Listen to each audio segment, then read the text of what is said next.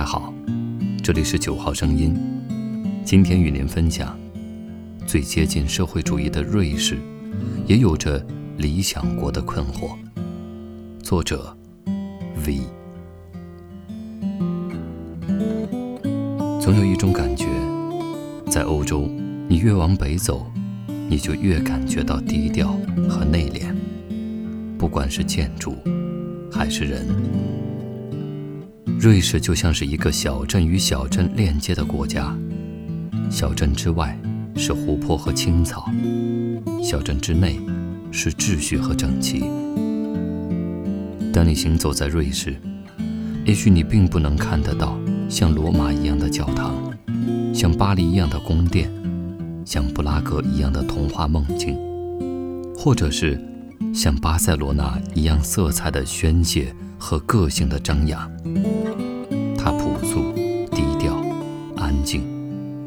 少了点大家的热闹，但也多了些个人空间。瑞士就像是很多人内心的理想国，因为它有着瑞士标准的生活质量。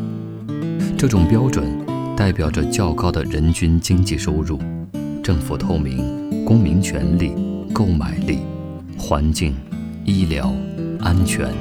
气候、公共交通和公共设施质量。来到这个国家，我跟其他人一样好奇的是，这样接近完美的社会，他们在思考什么，争论什么，进步的空间又是什么？今年六月，瑞士成为全世界第一个全民投票决定要不要执行无条件全民基本收入的国家。这个提议的内容是，瑞士政府每个月会无条件给每位公民两千五百瑞士法郎，约合人民币一万七千一百元的收入。这种可以不劳而获的提议，却得到了接近八成的瑞士公民的反对票。这次公投事件其实可以觉察到，瑞士社会里有很多有趣的侧面。公民理性可能是一个直接的印象。很难想象，如果这次公投放到世界上任何一个其他的国家，结果会不会大相径庭？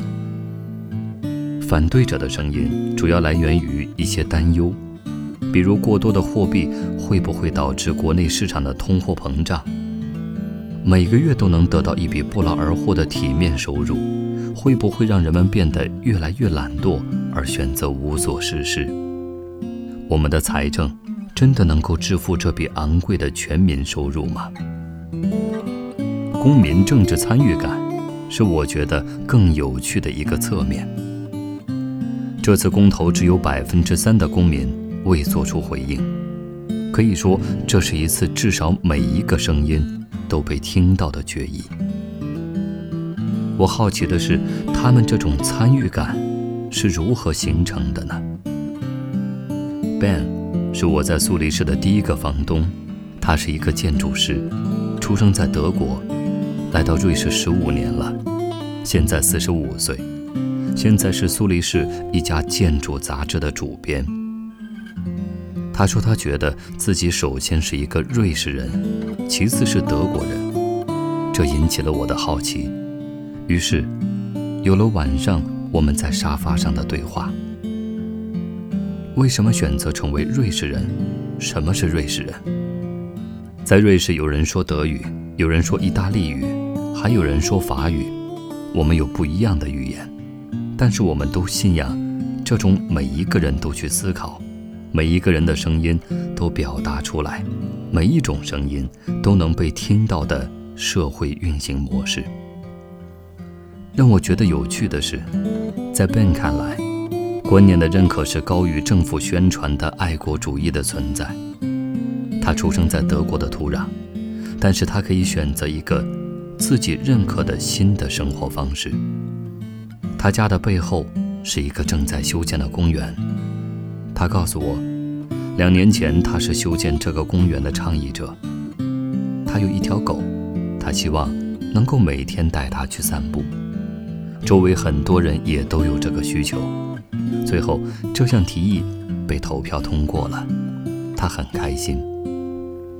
长期参政，每一项提议都是与自己相关的重大问题，所以瑞士人逐渐形成了一种相对理性的思考方式和一种把社会发展为前提考虑的习惯。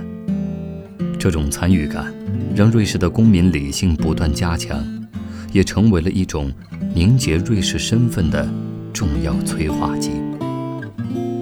再回过头来看瑞士的这次公投，倡议者其实并不是一些只想不劳而获的社会边缘人士，相反，他们的努力是一种对未来社会新的构想。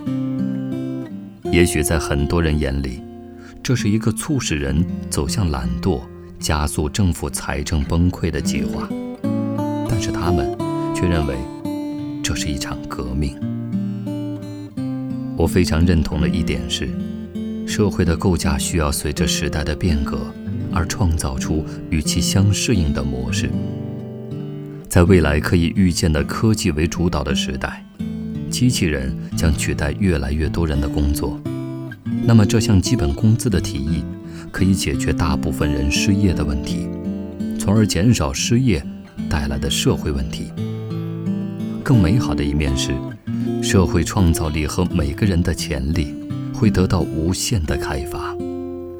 试想，如果每一个人都可以不用再为生计发愁，你的职业完全是根据你的擅长和兴趣为导向，而不是所有人都流向时下最赚钱的行业，不再为自己的生计而妥协自己的热情，是不是每个人的创造力？都会被更好的激发呢。从这个层面上，我认为他们是先锋的思想者。